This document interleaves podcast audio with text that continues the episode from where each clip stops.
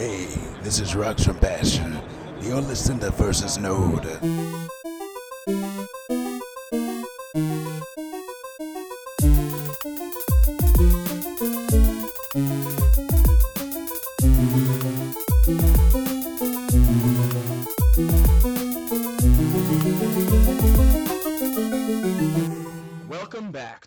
Versus Node podcast, where everything old is new again.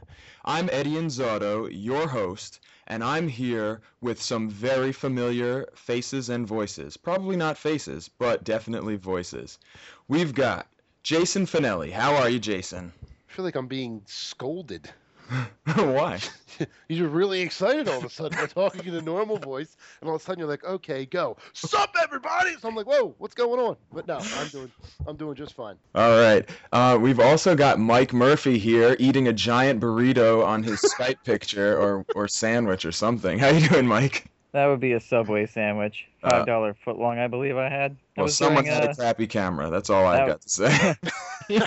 It was it was my laptop web camera. Okay, get off get off the okay. back. There we go. Exactly. So Mike has a crappy camera. That's all. I was eating, I was eating that that sandwich while while staying in an apartment and covering New York Comic Con. Thank you very much. So I okay. was doing I was doing work while eating. I'm glad. was multitasking. I'm yes. glad you were shirking your responsibilities to cover that convention just so you could eat a sandwich. Yep. God. Take a picture of it with my terrible webcam. and last but certainly not least, we have a blast from the past. Anyone who's been with Versus Node since the beginning will All two of you. recognize this man. C.Y. Reid, how are you, sir? I'm good. I have Cinnabon. Oh no! I'm I'm quite fucking happy with myself right now, to be honest. Is this another Cinnabon, or is this the same Cinnabon you said you were getting? This is um. Because This if you is, yeah, I bought. Well, the thing is, I bought four of them. Oh Um, they're a thousand calories each. I can get through two, and then I have to stop. So I've still got two left. Um, because it's uh, it's round the corner from BAFTA in London. So whenever we go there for games events, Cinnabon is the next logical step. goodness. and have you listened to the Louis C.K. stand-up? I have indeed. He's one of my favorite stand-up comedians. Um, I know that routine far better than I should. So, so when you're in line for Cinnabon, are you is your like face in your hand, just like, oh, I can't believe I'm doing this. Can't believe I'm Um, buying four Cinnabon. oh no, I've got no shame. Like, if there's any shame, it's completely internalized. He's like skipping to the line and whistling when he gets there. Cinnabon's number one fan right here. Yeah. Oh yeah. T-shirts and all. Oh goodness. Oh man. Okay, so He's probably got a, he's probably got a Cinnab- Cinnabib.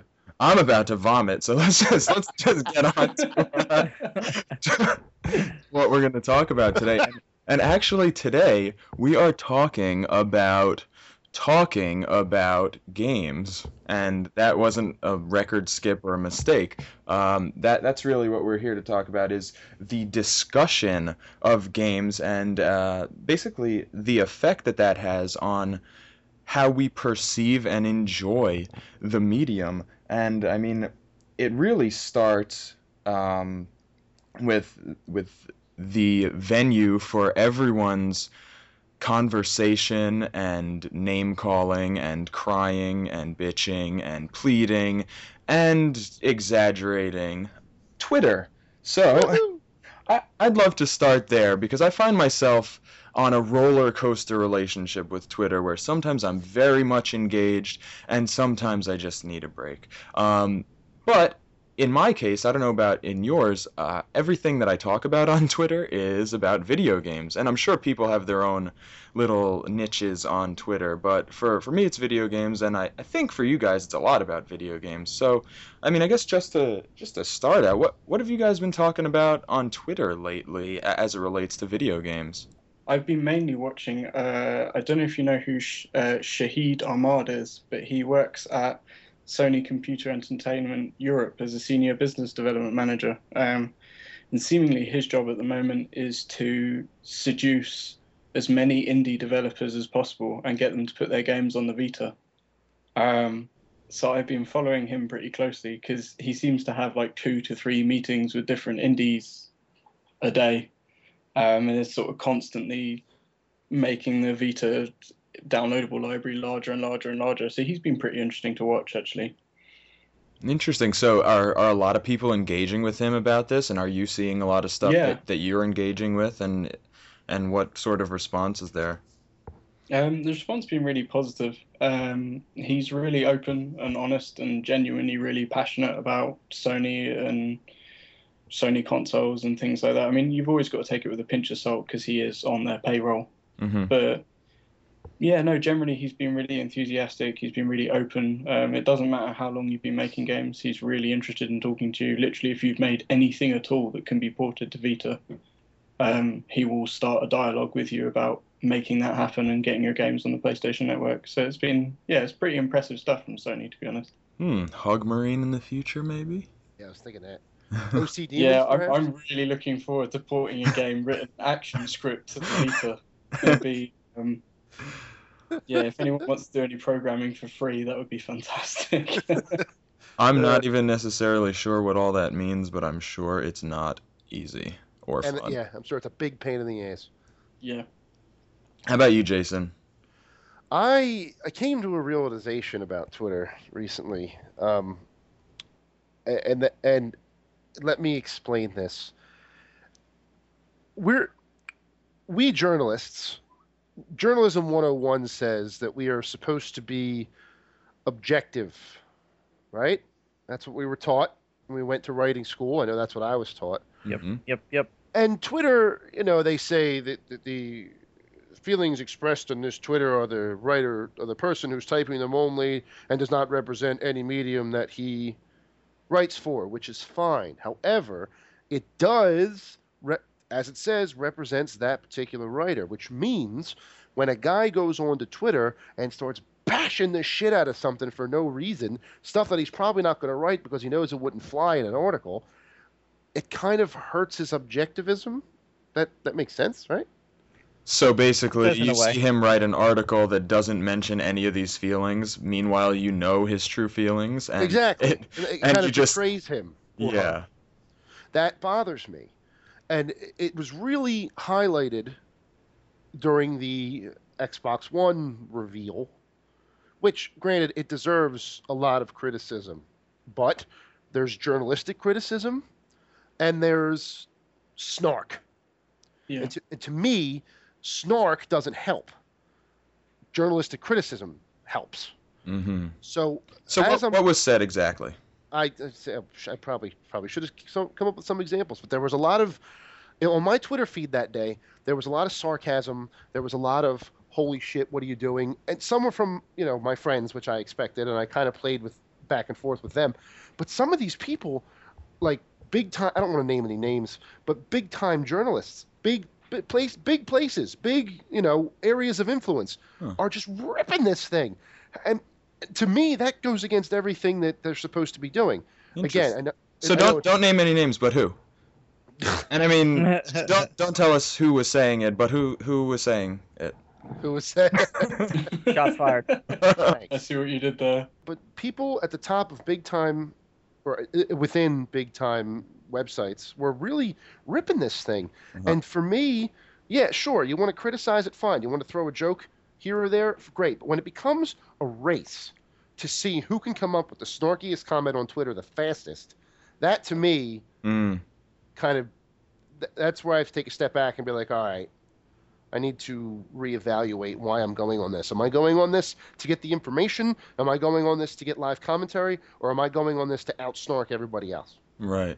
And that it's not even only with with the insta snark either. It's it's um even when a game is released it seems it's whoever gets the game earliest and and talks about it the fastest can put their opinions out there and and it's usually like they played the first 10 minutes of the game. I mean, I've even done it myself. I've like hit a uh, a certain point in the the first 2 hours of a game and I'm like, "Oh, this is so annoying. Let me say something on Twitter." And then like, "Oh, wait, maybe maybe I'd look stupid if I say something on Twitter now and then realize something else later. And a lot of people do that and look stupid.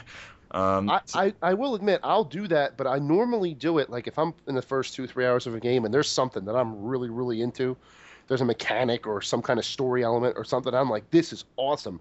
I'm more inclined to say that yeah. than I am to just get on Twitter and be like, "Wow, this game fucking sucks," because I, I can't do Yeah. that. I guess that's I true. can't say that.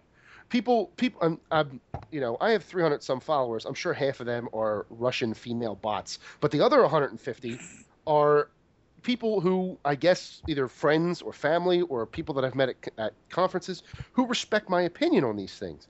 And if I go on there and rip a game that I'm only two hours into, that's irresponsible. Yeah, Or True. if, if I absolutely. if I rip something, I mean, granted, if I if E3 comes in a week and a half and I see something I don't like, I'm not going to go on there and be like, "Fuck this." I'm going to be like, "That doesn't make sense, and here's why," which Mm. are two different things. Yeah. Right? If I, if I if I travel to Best Buy during the week of E3 while you guys are out there, and I go play one of Nintendo's demos, there are going to be things I like and don't like. I'm not going to immediately take my hands off of the Wii U controller, go to my phone, and say, "This game is doomed. Screw it." No, that's irresponsible. It's not even. It probably those demos aren't even six months to a year uh, until they're ready to be released. So for me to then start cursing it a, a full year almost before the game comes out, I I can't do that. And maybe that makes me, you know, a wuss or whatever. But I feel like Twitter and Facebook and Tumblr and all, well, not so much Tumblr, but all of these social things are now kind of coloring journalism as a whole. Mm-hmm. Because- I think from a development standpoint, um, I completely agree with you, mainly because it's just not it's not constructive and it's not smart. Because I mean, if you look at um, the example I was reading about today is Animal Crossing New Leaf, Yeah. where they only actually made you the mayor of the town really far into development. So that wouldn't been you know had they shown you, you know, one or two years into dev, you wouldn't have seen that, and it changes the entire dynamic of that game. Mm. Exactly. Um, so yeah, no, it sucks because it's uh, yeah. From my standpoint, if somebody, if I was like six months into development, you came along, you were like, "This is the worst thing ever." It's not done yet. it's like it's you know, it's it would be like sort of like I've got the two pieces of bread out. I put butter on one side. The This ham's not in. I've not sliced it. You ate it. And you're like, "This is the worst sandwich I've ever had." Yeah. It's like, well, well, yeah, I'm, I'm sorry. I'm doing my best. Give me more time. well, now we've been talking about preview builds and stuff stuff that isn't finished. But Jason, do you feel the same way about people who play a full-on game, played it all the way through the end, and then bash it on Twitter as well? only if it's consistent with the article they're re- they're writing about it if they're reviewing it. If you're going to review a game and be professional and cordial in your dissection, and then get on Twitter and be like, "This is what I really wanted to say." No, no, no, no, no. Say what you really wanted to say. Don't don't shirk because I'm sure the people that you're trying to avoid in your actual article are following you on Twitter anyway. Mm. So it's not like you're going to avoid them by going to another medium. You're still going to they're still going to see it Gonna show a Mm. little more respect and res- in to exactly. your criticism. I'm going to say, hey, you're like your game was a two, and here's why. Exactly. It's it's essentially a definition of what journalistic integrity is. And that's why this E3, I was kind of alluding to this with Eddie through text message when he first mentioned this topic. This year for E3, I have decided that I am only going to tweet facts. I'm going to tweet no reaction whatsoever unless it's something that I feel really strongly about. Like if you think for one second that I am not going to treat re- tweet reaction to Smash Brothers, you're crazy. Mm. But but if it's if it's something that I am indifferent about, I'm going to be indifferent.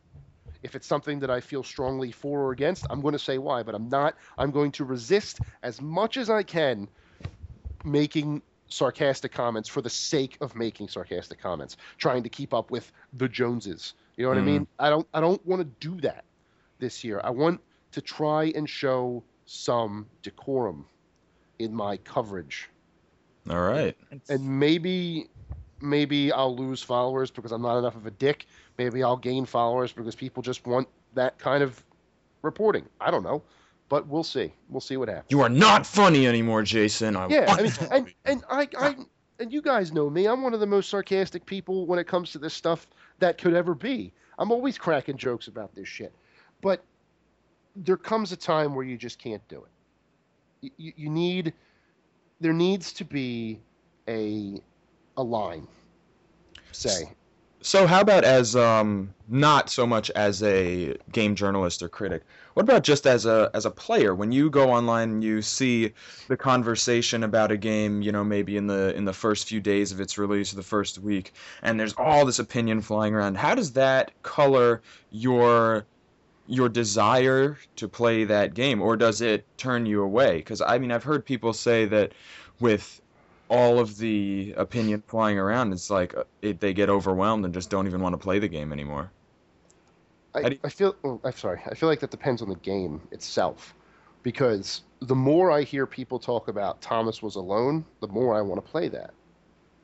Mm-hmm. But when Call of Duty comes out, everyone's going to be talking about Call of Duty. So that rush of people who are talking about when the reviews hit or when the game launches, you know those people are going to be there. You just have to decide who you're going to listen to and what you're looking for. Hmm. So it almost seems to just kind of magnify what your feelings already are about the game. Like if you're interested in the game, it just sort of intensifies that. Right, but and if and if there's a if there's a, a guy who's ripping, and, and that's another problem with social media. There could be a guy, there could be a game. Like say I'm looking forward to Remember Me, right? Mhm. I, I'm I as a player, which is true. I am as, as a player, am looking forward to Remember Me on June the fifth or fourth or whatever it is. Now, if a journal a journalist or somebody in the industry gets on and starts ripping the shit out of it, as a player, before, or as a normal player, I would probably want to defend it Mm. and then start, you know, well, there, wouldn't- there might not be a back and forth, but and then I would then I would be forced to react and throw even more vitriol on in, into the into the social media machine. So then we're going back and forth possibly about how your opinion is wrong. No, it's not. It's an opinion, and and it just becomes a useless Twitter war, which happens all the time. Bone in or bone boneless. Right. I, I, did, I, I'm not gonna lie. I participated, but case in point. yeah. How about you, Mike? How do you feel about it?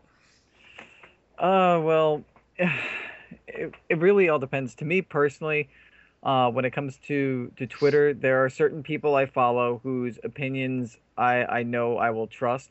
Um, I'm going to look at everybody's reactions just because I'm curious to see what people think about games and what they're going to say about games. There are there are certain people, uh, certain journalists, certain friends whose opinions I will actually trust just based on the fact of by looking at their tweets and having previous discussions with them in general uh, who I know have have similar interests and tastes as me, or have uh, or who will look at a game in a similar fashion as I will, and I will take those discussions and and and those kinds of comments are what will actually influence whether I get more excited about a game, whether I get a little deflated about a game.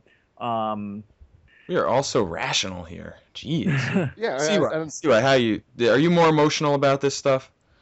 Um, I've kind of made a hobby out of attacking Ben Kuchera on the internet, so I feel like um, I feel like I would be derelict to my duty if I didn't spend at least one day every couple of months pointing out what a massive prick he is. But you know, I think the, the thing with Twitter is it's it's kind of a it started out really well, but now it's kind of well, it's like the Xbox One thing. It's just um, it kind of turns into Eurovision, or you know, when everyone's watching a big event, it just turns into a stand-up comedy competition. Um, I'm as guilty as anyone else, but sometimes the flaming can help. Like sometimes it can actually raise issues that are of genuine concern, but never actually accomplishes anything. Someone said the other day they don't think there's ever been a major games company. You know, EA's never looked at Twitter and gone, man, people are really pissed. Uh, There's like a hashtag and everything. We should probably, you know, renege on this uh, particular business decision. It doesn't happen. Um, Um, I would disagree. Uh. recently, because it Oh, sounds like enough. it sounds like Sony is listening to PS4 no DRM. I'm just saying. I, I don't know that it never happens, but it definitely Yeah. doesn't happen. I would say that Sony are probably like the best possible example right now that we have of a games, a large games company, actually doing what they genuinely feel is in the best interest of their consumers, rather than, you best know, interest of their everybody else. business. Right. Yeah, I, I feel like they're pretty um, they're pretty sort of open and uh, positive these days. I'm quite comfortable with them. Well, and here's the problem. Could be talking about social media and games, and how it can uh, negatively affect things, but it, it also does so much good. It can do so much good. One reason why the hashtag, one reason why, is a big example of Yeah. how it could be good. The problem is, just like practically everything, when there's a lot of negative and a little bit of good, the little bit of good just goes by as the wayside, and everyone's just going to focus on the bad shit. So what's what's one reason why for anyone who doesn't know? One reason why was a hashtag created by female, fe- I almost said female women, Jesus Christ, by women in in the games industry, whether they were PR, developers, um, spokespeople, whatever you want to, whatever, whatever position, journalists, and why they do it. And a lot of those, unfortunately, were to come up over uh, sexism or, or sexist remarks or sexist. So basically, people saying they do this because they like it, not because you know what I mean. And reading some of those responses was were just heartbreaking. But I mean, we all knew it happens. We've all seen the idiots that um, go to cons and stare at the women.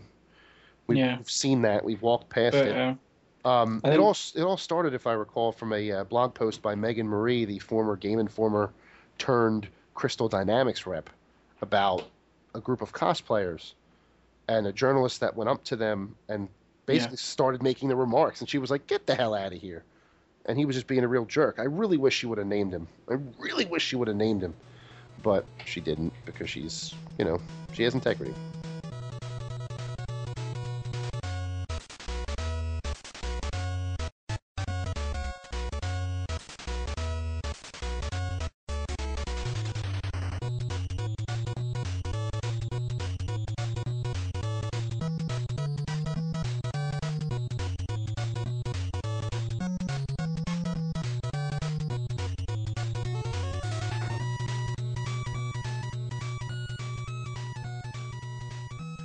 Tell you, um, when there's a big reveal or a, or a press conference that I can't attend personally, I don't go anywhere near Twitter because all I see is a million people just saying the same thing, and uh, Yeah. it's just not helpful at all. I could look at one article written by Mike Murphy that says everything I need right there, real quick, and then formulate my my decisions and opinions based on that. I don't need to hear everybody No pressure, chiming Mike. in. No one chirping.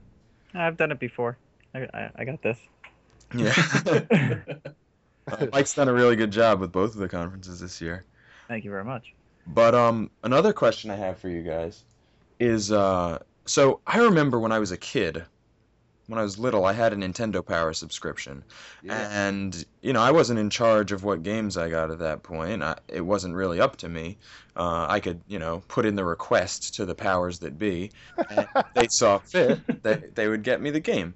So for a lot of the time, I used that Nintendo Power magazine to read about a game instead of playing it. So it was sort of a replacement for actually having the game to play. I would go through the maps and like it would almost be like playing it when I looked at the pictures and read about it. Um, I did that. do you, yeah, so I feel like a lot of people did. Do you think that Twitter serves that purpose for some people, you know, in a more positive light? Uh, I Um, would I would say more. do. Oh, go ahead. You first. Oh no, it's just uh, you know it can do. Um, uh, one of the interesting things. I mean, uh, you mentioned earlier today that you were going to talk about, um, you know, en- encouraging play through discussion, and uh, one of the things that I thought was interesting was that Dark Souls came out, and then um, a year later, uh, there's a, a games journalist in, in the UK called Andy Hamilton who helps run a site called Midnight Resistance, and he got Dark Souls, and I don't think he'd ever owned it before. And everyone had kind of played it, and most people would stop playing it, bar sort of like the hardcore, the Soul Bros. Um, and uh, he started tweeting about it, but just constantly and really, really passionately, to the point where almost everybody in that circle of people who had put the game down started playing it again Yes. um, to the point where my feed was just full of Dark Souls discussion for about a month. Wonderful. It was amazing. They From Software haven't employed him as like their head of PR yet. I've got no idea why. Um, but yeah, it was just it was just like a, an interesting, I think, example of kind of hearing about somebody play a game constantly to the point where I actually went back to something I didn't think I'd be that keen on because my enthusiasm through him was, you know, t- so high at that point that I just felt like it was something that I had to, I had to try out.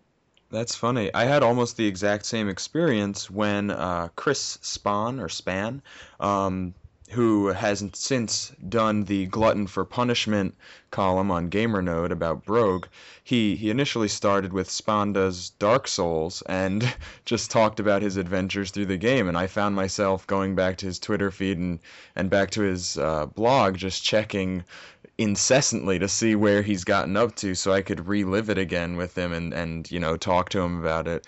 And it was it was a lot of fun. And um, I didn't actually have the time to pick up the game again because I had other stuff to play. But man it, it felt good to know that someone else was going through that again and I could sort of participate vicariously. Really Yeah. cool I, I'm I'm with you that Twitter, people talking about a game on Twitter will make me want to play it, but more often than not, if I'm on Twitter, I'm on my phone or my computer, which means that I can go to YouTube and watch a Let's Play just as easily. ah Yeah. So I think Yeah. that I think that Let's Plays and YouTube have actually done more for me experiencing games that I would normally wouldn't have been able to experience um, now, like because I don't have time or whatever, than the normal like like it used to be with the mag. I used to do the magazine thing too. I remember that.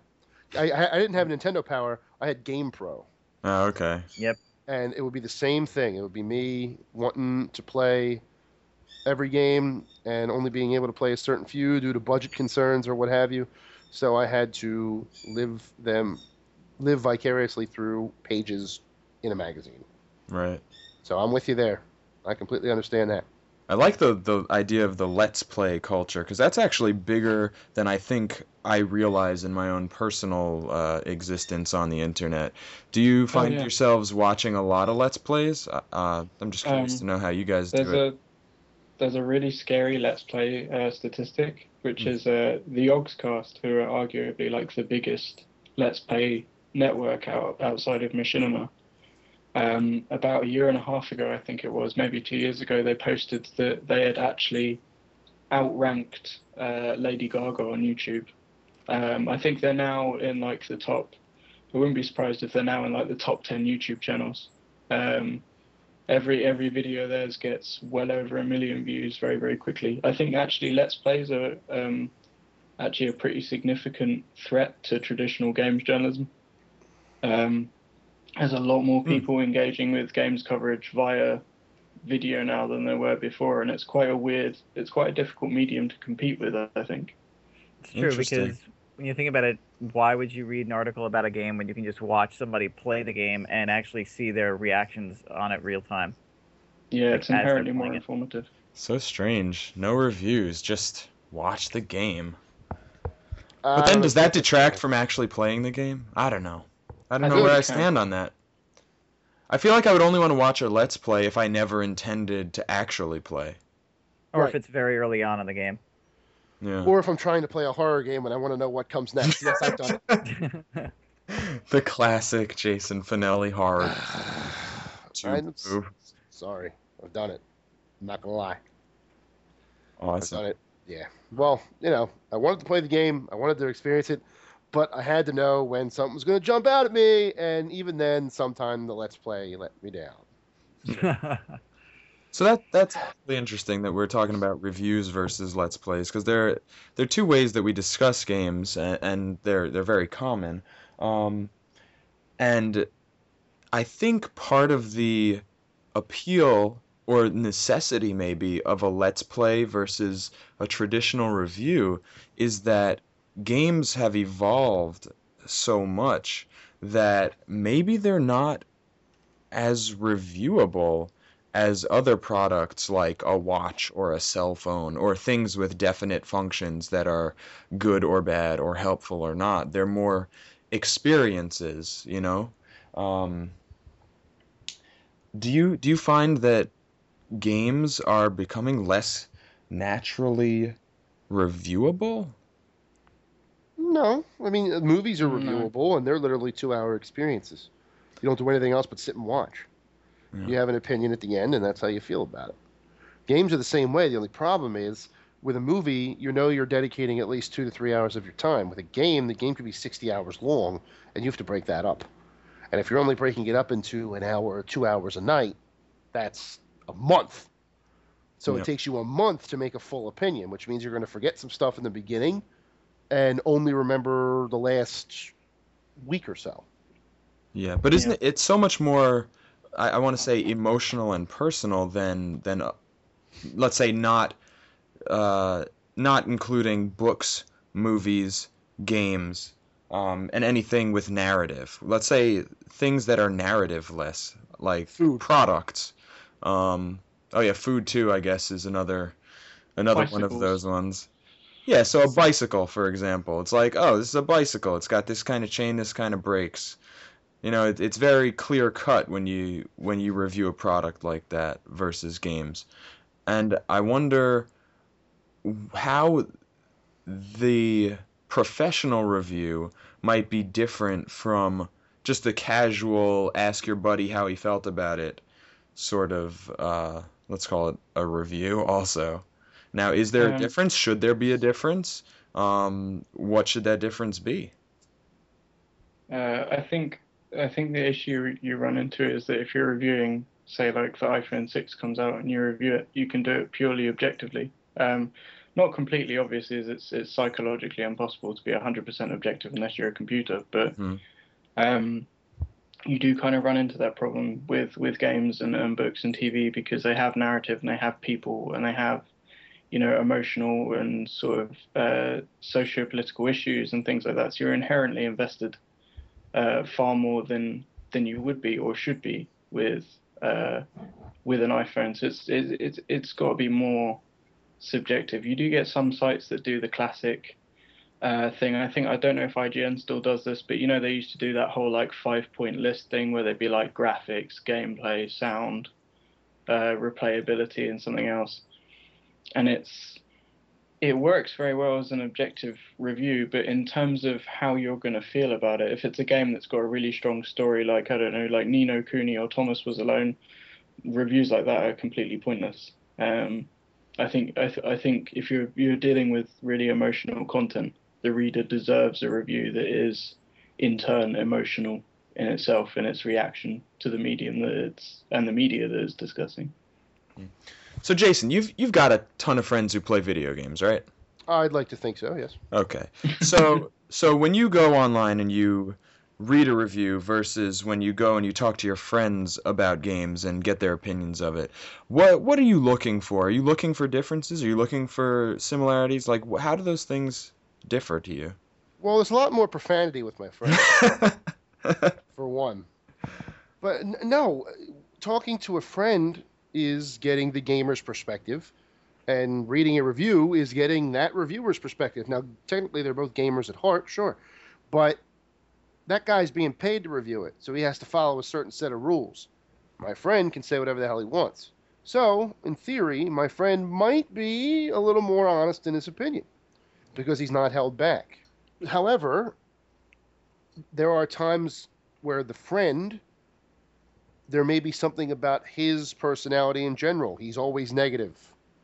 He certainly favors one system over another, or or and so on that I have to take into account. He could bash Uncharted all he wants, but he could also be an Xbox fanboy. So right there, his opinion is colored. So I can't trust that. Mhm. You know, he could be the Halo is the best game ever, but he's also only owned Xboxes since 2001. Again, I can't trust that. You could say the same thing about genres too. Like Right. your friend could completely hate on, you know, Civilization Five, but you know he's somebody who's really just into RPGs, Exactly. not a strategy person. I hate Dark Souls, but I only play shooters. Mm.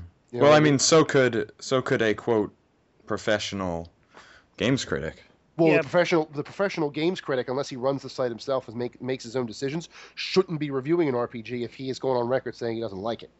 or that or that critic should at least you know have the wherewithal to know about and respect what that certain genre does and be able to try to review that genre you know or that game from the from the the the lens of that genre.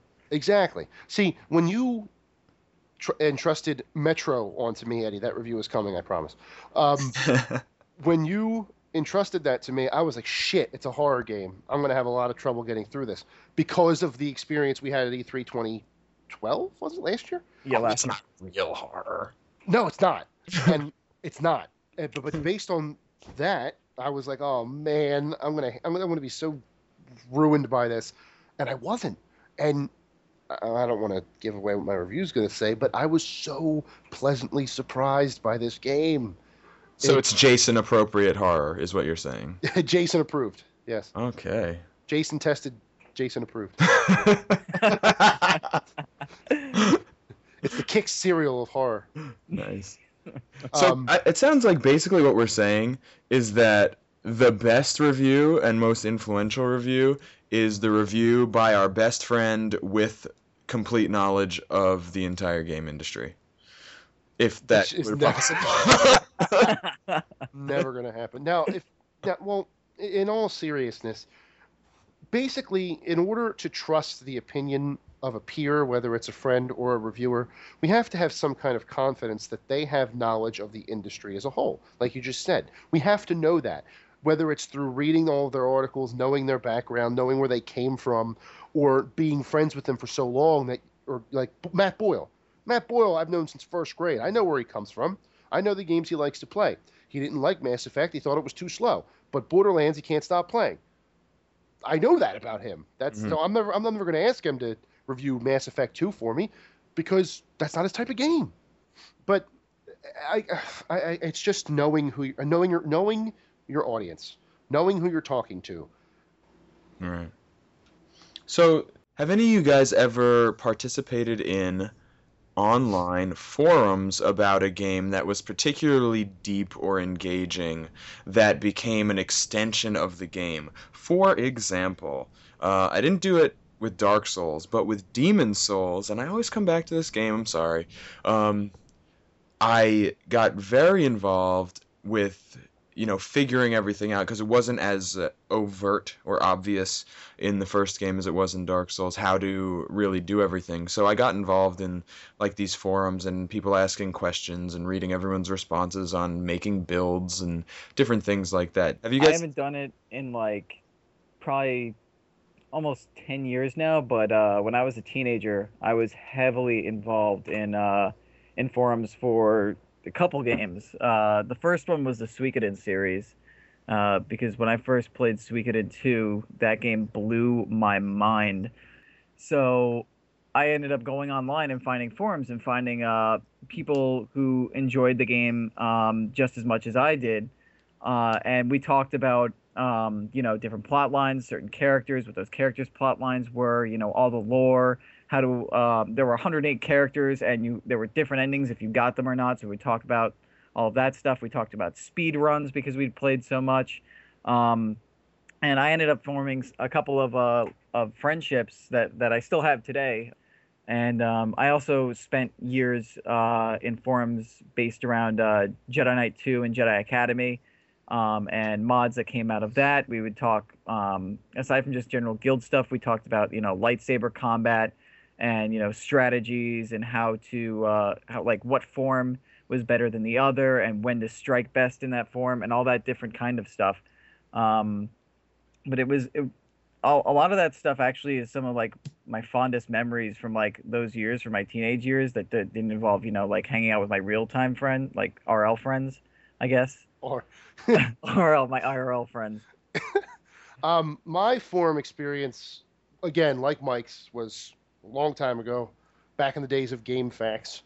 I was a big time proponent of the GameFAQs board, specifically the Final Fantasy games and Marvel vs. Capcom 2. Marvel vs. Capcom 2 would get into some deep, deep discussions about like team synergy and who worked well with who and and you know every, and and what teams you could play around with. A lot of the times it would always go to like the best in the game, and then the for, the thread would cut. But in between there, it'd be interesting to hear how peop different people were using different sets of three in different ways and how it worked and how it didn't. It, it was fascinating, and it led to me trying characters and teams that I wouldn't normally have tried.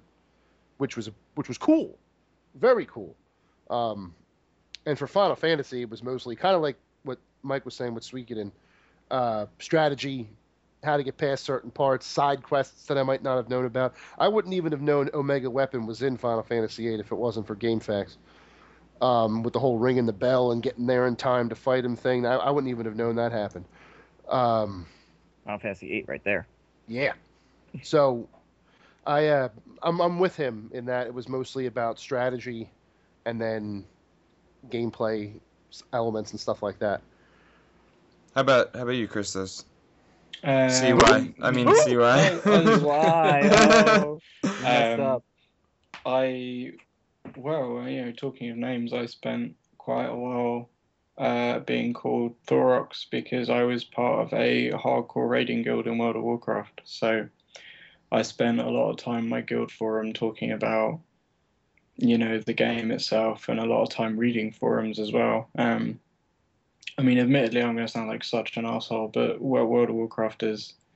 Uh, and this is speaking as somebody who tanked. So I, I mean, I, I did one of what I would argue is one of the most difficult jobs. Uh, is really, really fucking straightforward. um, there was a really big community of people that would use like spreadsheets and, and formula and algorithms and stuff, and you know, like the general sort of min min maxing um, component of any sort of hardcore fan base of any video game that involves stats. But um, yeah, I, I was pretty involved in that. I've been kind of, I was somewhat involved in the Gamers with Jobs Minecraft server forum because it was a place that I spent a lot of time in for a bit.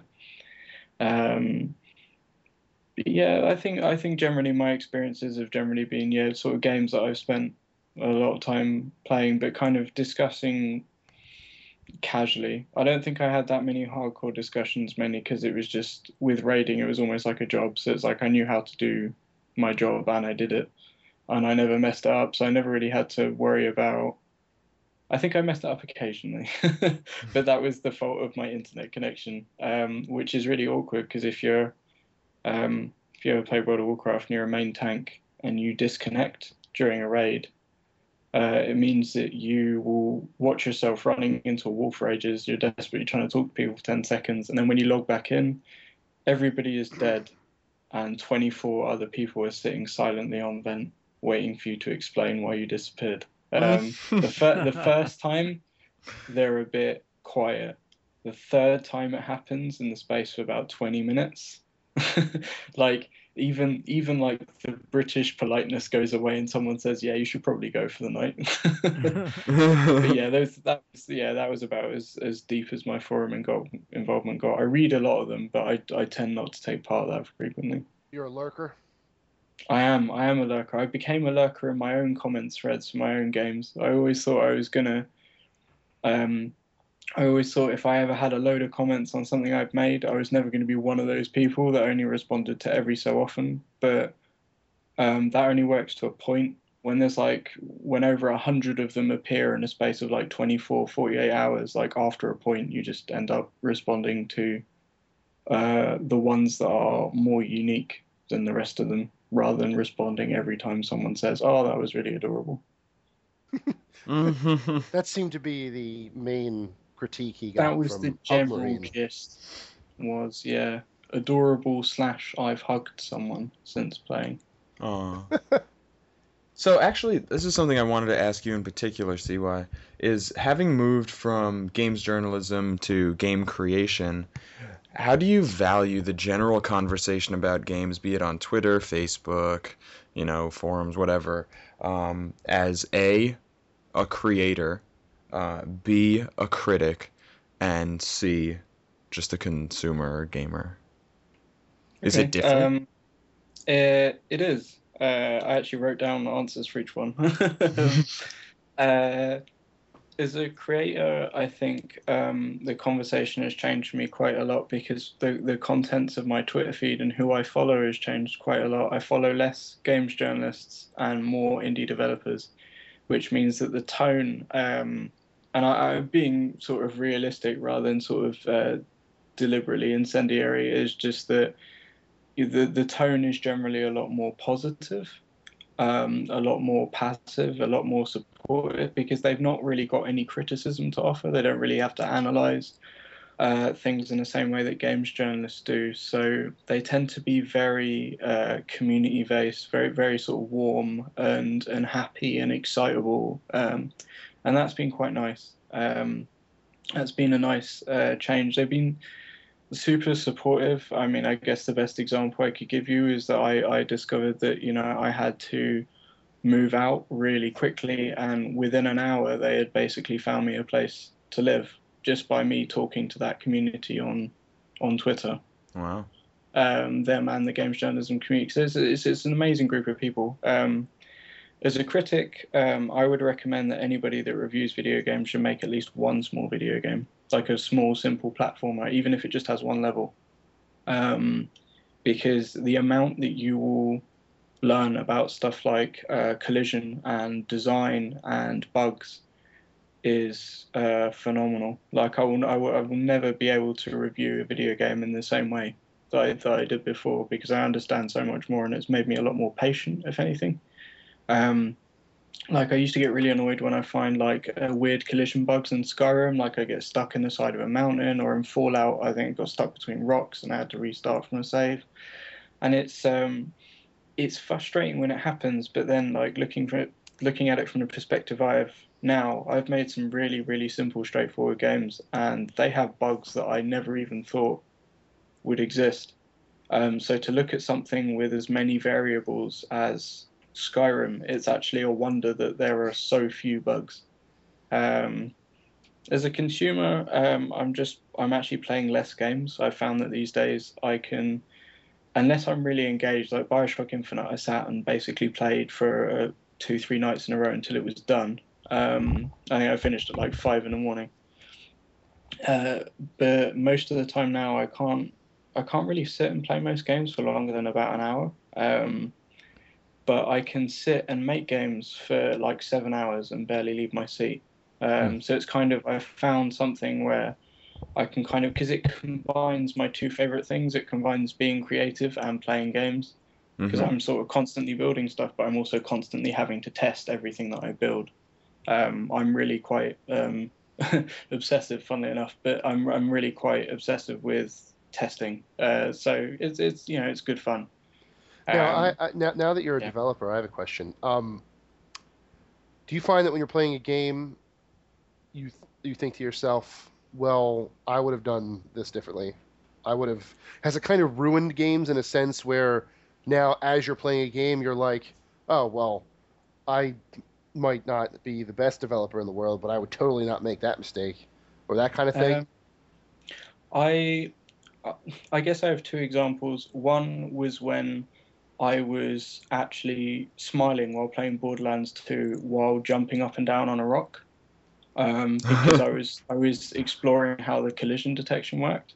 Um, because I noticed that if you jumped on a certain area of the rock, you would slide down it in a certain way, and that you would stick to it. Or sometimes when I just see really, I, I have a really big thing about collision detection now, because um, it's a big, it's a big part of games, uh, especially you know platformers and action right. games and things like that. So that's been that's changed. Like I'm really impressed by stuff now in a way that I wasn't before because I see more of the stuff that goes on behind the scenes. So, um, oh, sorry. I was just gonna say the other example was I was playing Thomas Was Alone, um, and there was an issue with the way that one of the moving platforms was work, uh, worked. But I had had exactly the same issue. Um, I had had exactly the same issue with uh, one of the moving platforms in Hugmarine. So I was then through that experience, I was able to email Mike Bithell, describe the problem to him completely, and actually explain to him what the problem was and why it was happening and how it could be fixed. Um, That's really cool. So that probably felt good. I was I was able to have that dialogue, so that, that was yeah. It's, it's different now. I'm just more appreciative, more impressed, rather more cynical. I find. Awesome. Now, just in case someone doesn't really get what collision detection is, uh, as I understand collision detection, and I'm no developer, just a lowly games critic, um, basically, collision detection, in its most simple definition, is what gives your world shape, you know, in this imaginary programming space. Uh, yeah. If there's no yeah. collision detection, there are no things in the world. Even if they're drawn like- there, they're they're not there unless there's collision. Yeah, so it's sort of like even if you have, um, even if you have like invisible, like you can pass through uh, mist or you you know pass through like a sensor or something. Like almost everything you will interact with in a video game has like an invisible box around it. It's all it's like it's like invisible walls. Invisible walls is the easiest way to describe collision detection. hmm It's just uh, it knows that you run into. It's a series of invisible boxes around everything that you can't see that defines what you can and can't pass through as the player. So, uh, no clip is the famous way to turn collision detection off. Right.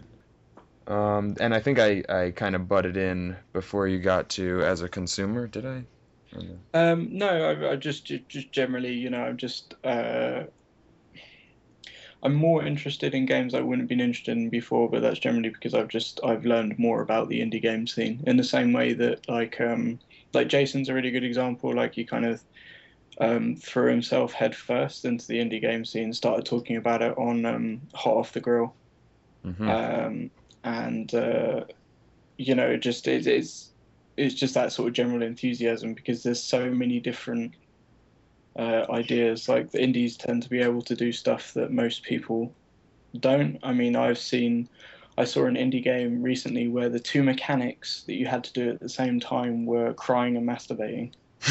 Um, it's called uh, it's called Cry Wank Face. I'm kind of ashamed that it exists, but it is a real game. Um, Oh man. but that can exist in indie games. Uh, but Can that exist in real life?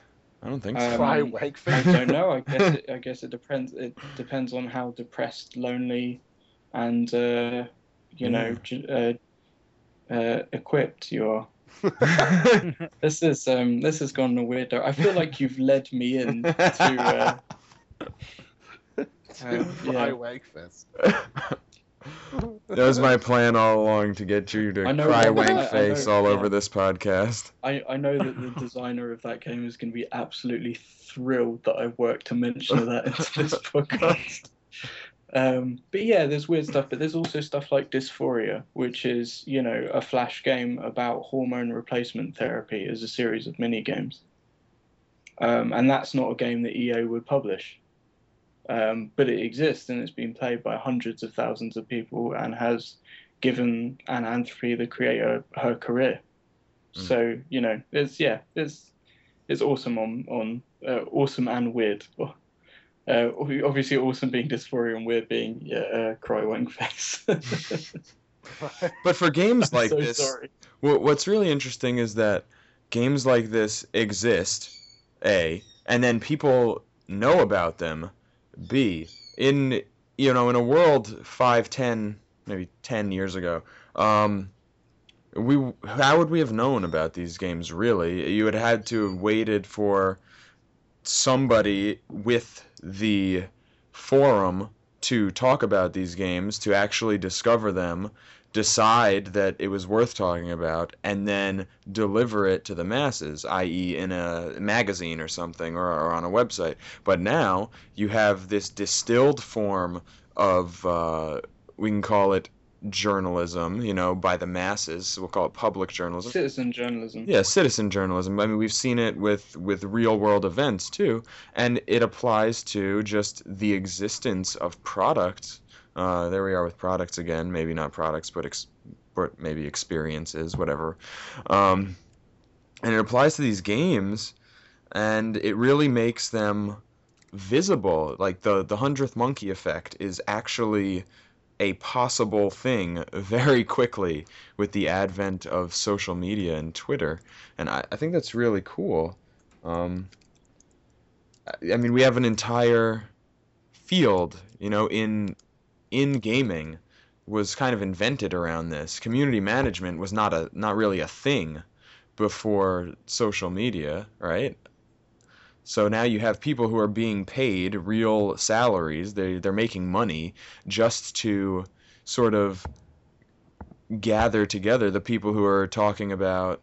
And I, I mean, I'm not you know belittling that that profession. Uh, there's plenty more that goes into that, but but the fact that this that these social avenues exist just make things so much more visible. And I mean, I credit social media to alerting me to a number of different games that I would never have found otherwise, and I, I love that. And I mean, that's I feel like that's kind of what you're saying here, uh, CY.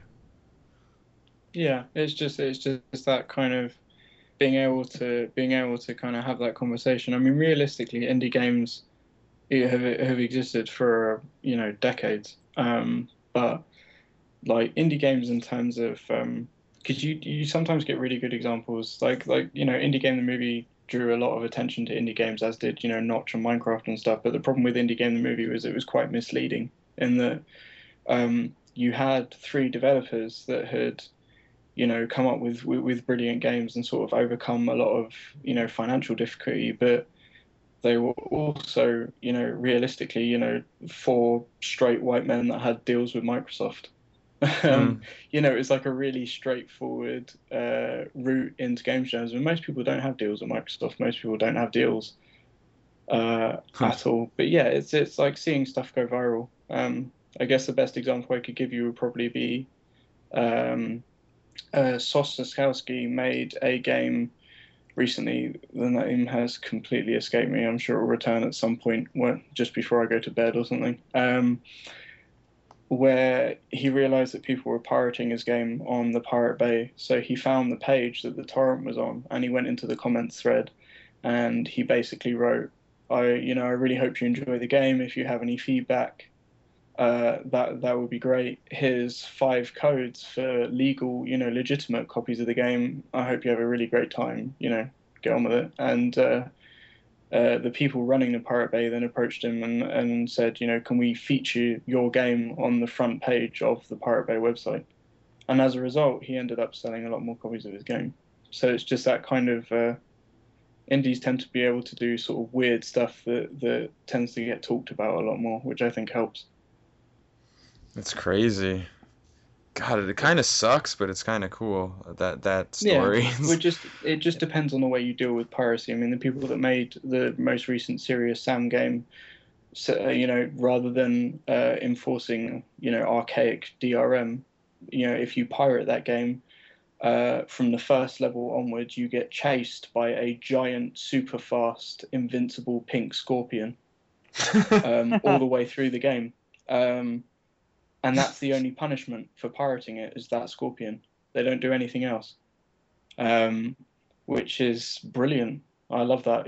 Uh, I, I love that approach because it just gave an entire group of people an additional challenge to sort of to complete rather than just kind of punishing them in a way that you know DRM always tends to punish people that bought it legally far more than people that pirated it. So So, uh, I mean, unless you guys have have anything more specifically to add about um about the effects of games discussion on your overall, you know, worldview or or gaming habits, I think we, we've hit a lot of different points. I just wish things would be more objective and less reactionary, yeah. thought out. But that you know, everybody's been saying that about every profession ever. Yeah. Listen to sports talk radio. That's that's well thought out. yeah, I, th- I think your fundamental. I think the fundamental flaw is always going to be that it's just it's human beings that are doing those jobs. Yeah, uh, well, yeah, it's, um, everything's so easily accessible. It's just too easy to just spit something out. You know, exactly. if, it, if it was more difficult to do, then people would take the time to like make it happen the right way. Um, yeah, and it's almost like we're we we're kind of I don't know the the types of people who are on social media talking about games are the types of people who have been playing games and the types of people who who enjoy that sort of um, in, interactivity. I, I guess you could say when you do something in a game, you know, you there's a reaction. You know, so when you do something on Twitter, it's you don't just like say it and then walk away. You know, you kind of say it and then maybe you, you sit there and see, hey, did anyone respond to what I just tweeted? I thought it was funny. Did anyone else think it was funny? I think that was good. Did anyone else think it was good? You know, I mean, it's it's sort of like a game with yourself, um, like like hitting a ball up against the wall and the ball comes back to you, and that's sort of the basic instinct of of what we're playing with here with video games at all. So it just sort of spills into the social media. All right, guys. Well, uh, that that I think covers everything. Um, social media, for better or for worse, kind of affects what we do with regard to gaming, how we feel, um, and how we see things. But uh, that's where we're gonna call it a day here on Versus Node. I thank you all for joining me, um, especially Mr. CY. It's been a while since you've been around, and we love having you here. Yeah. Thank you. Mr. CY London Reid. Missed hearing Yes, that that, That that is said. definitely my middle name. what is your middle name? Uh, my middle name is Yanni, which is Greek Oh, for John, Cool. hence the Y. Yes, Chris. Spoilers. Greek for John or the excellent musician Yeah. Yes, Right? exactly. Yanni. Uh, who I am, much to my discredit, not fully aware of. That's fine. Oh no. But I've I've heard of. I, I get the feeling it's more of a an American It's, yeah, uh, it's more, musical thing. yeah, yeah. It's more of an American joke. but no, no discredit to your name. It's just funny. oh no, totally. Like you're a joke, Reid. See you next time.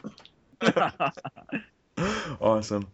All right. Um, thanks, guys. It was good having you. Uh, thanks, everyone, for listening. And uh, Versus Node shall return. Yeah. Talk to you later. See.